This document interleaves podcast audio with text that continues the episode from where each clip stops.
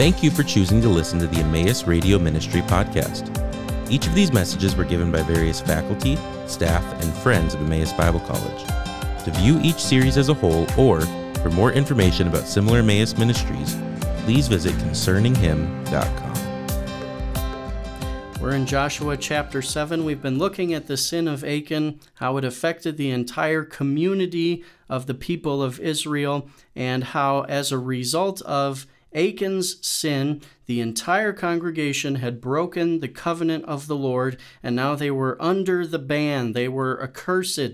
The curse that had formerly been placed on Canaan was now put on Israel until they took care of these items that were taken under the ban. Last time we saw Achan specifically, individually selected out of a lineup of almost 2 million people, the entire group of Israel. God narrows it down, tribe by tribe, until Judah's taken, family by family, household by household, all the way down to this one specific person. Joshua confronts him and tells him to give glory to God. In other words, don't lie anymore. It's time to tell the truth.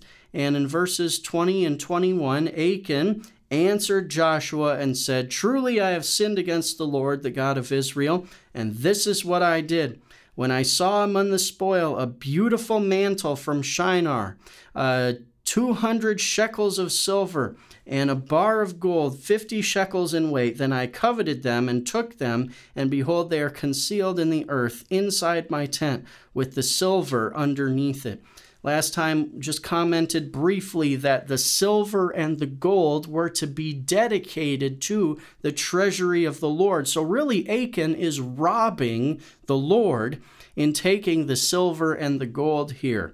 The mantle from Shinar would have been a very intricately woven, perhaps, article of clothing that was very rare. It would have been imported from Mesopotamia, from Babylon at this time. There would not have been a lot of things like this, very unique. And this item would have been burnt up, along with all the other things under the ban in the city of Jericho. Achan saves this item, saves the silver, saves the gold, buries them in the earth under his tent, and as a result of this, he has brought trouble on the entire community of Israel.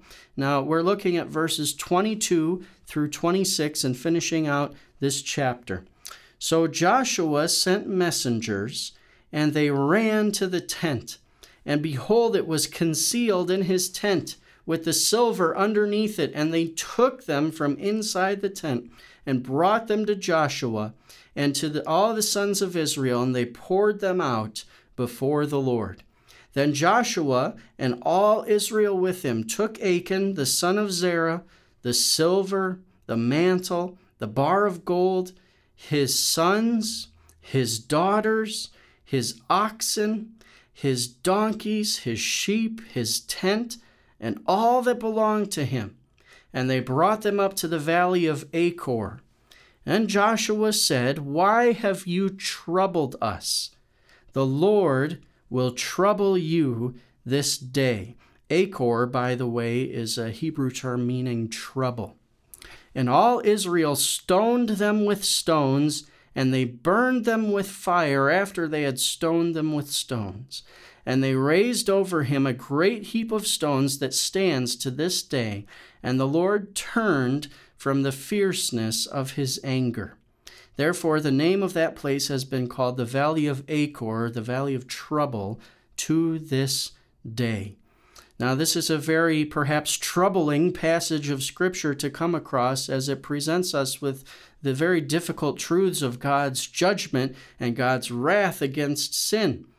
Remember, Achan, through his small and seemingly insignificant act, he thought this was nothing compared to everything that was in the city of Jericho, that he could get away with this and nobody would ever be the wiser. But the Lord takes sin very seriously. So he is forced to confess. Again, I don't think he is convicted to ask for forgiveness here. I think he is confronted because he's caught in the act. The Lord picks him out of the lineup.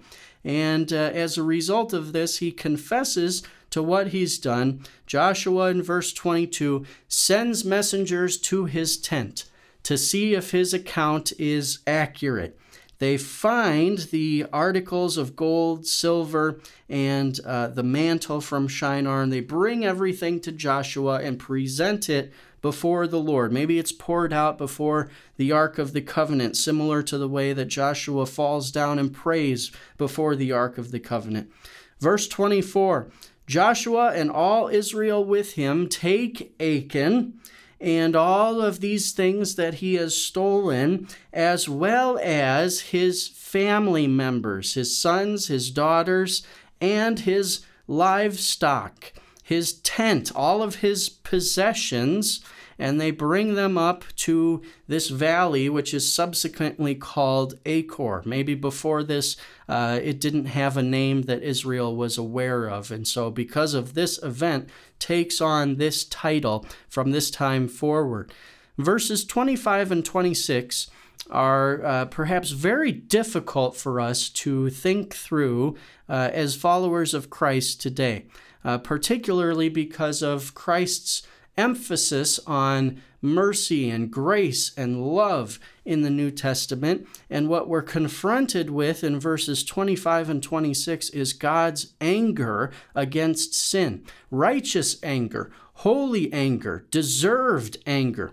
So we need to somehow compare these two and reconcile what sometimes appears to us as contradicting characteristics of God's being, of who God is, God's judgment against sin, and God's love and mercy and grace for the individual. Verse 25, Joshua said, "Why have you troubled us? The Lord will trouble you this day." Again, this is another hint that what we saw in Joshua chapter 6 was an authorial foreshadowing of what was going to take place. Joshua, when he warns the people in Jericho of what they cannot take, he warns them that taking anything under the ban will make the camp of Israel accursed and bring trouble on it. So the author is giving us a little bit of insight into what's about to happen. Joshua says, "Why have you troubled us? The Lord will trouble you this day." And all Israel stoned them with stones. Now, this is most probably not just Achan, but his sons, his daughters, his livestock, everything that belongs to him here. All Israel stoned them with stones, and then they burned them with fire after they had stoned them with stones. This is the end that God had desired on the articles taken from the city of Jericho. You know, the gold and silver would have been taken into the treasury of the Lord. Everything else was to be destroyed. And we're going to see further in subsequent chapters that the Lord will continue to burn with fire portions of the land of Canaan that are dedicated to destruction, specifically under the ban. So Achan and his family now has come under the ban, and they are stoned and then burnt up here to satisfy the Lord's anger against his sin that has broken the covenant of the community and implicated everyone in the community of Israel. It says in verse 26, they raised over him a great heap of stones that stands to this day, and the Lord turned from the fierceness of his anger. Therefore, the name of that place has been called the Valley of Achor to this day.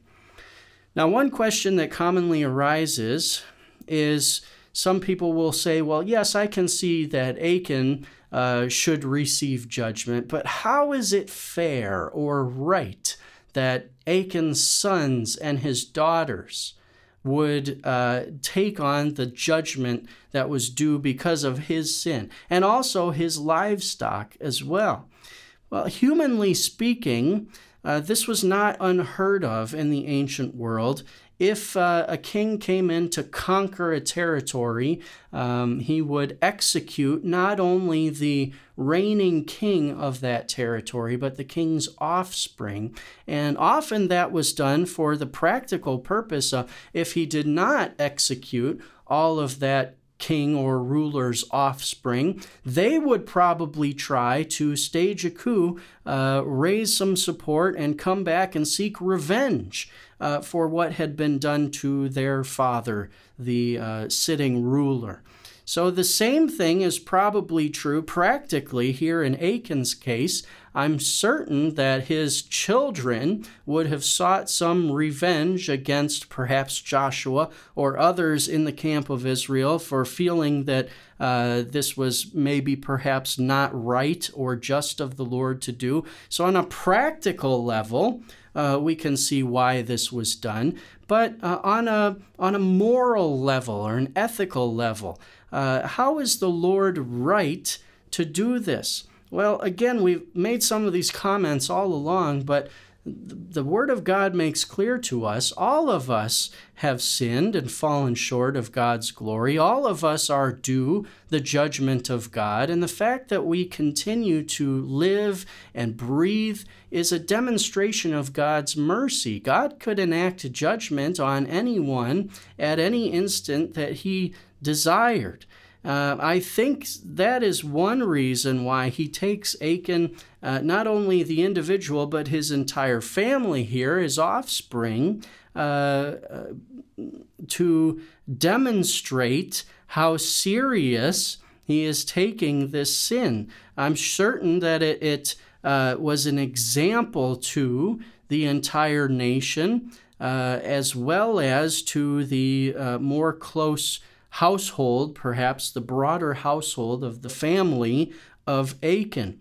So all of these considerations may not be fully satisfying to us. We may still have questions about why the Lord did this and how He can be right and just in doing this, but I think it gives us some increased knowledge and awareness to understand that ultimately all human beings are deserving of God's judgment, and the fact that God does not instantaneously enact that judgment is only a demonstration of His mercy toward us.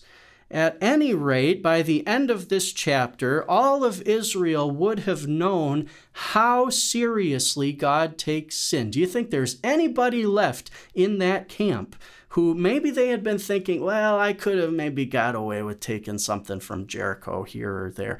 I'm certain everyone in the camp by this point, at the end of chapter 7, is fearing the Lord as absolutely holy and righteous, and you do what He says. You do not break or transgress His commandment. He is God. He knows everything. He's sovereign, and He can enact His judgment at any point that He desires. Well, we have seen some of these theological insights over the past three messages. Sin separates us from God and causes a rift between our relationship with God. It affects not only us, but it affects everyone around us. Achan's individual sin had broad implications for the entire community of Israel and tragic implications for his sons and his daughters. You might think that your sin is not known or seen to others, but it affects them in ways that you perhaps cannot even know. And then, of course, the Bible tells us the punishment deserved by our sin is death. Romans 6:23. We're all sinners, we're deserving of punishment, but Jesus Christ died to pay the penalty that we deserved. God's wrath against sin was put on Him on the cross. And if we put our trust in Him today, our sin can be forgiven. Have you trusted Jesus Christ as your Savior? Thank you for listening to the Emmaus Radio Ministry Podcast. This ministry is possible because of the generous contributions from our partners around the world. For more information about partnering with us, please visit emmaus.edu/partner.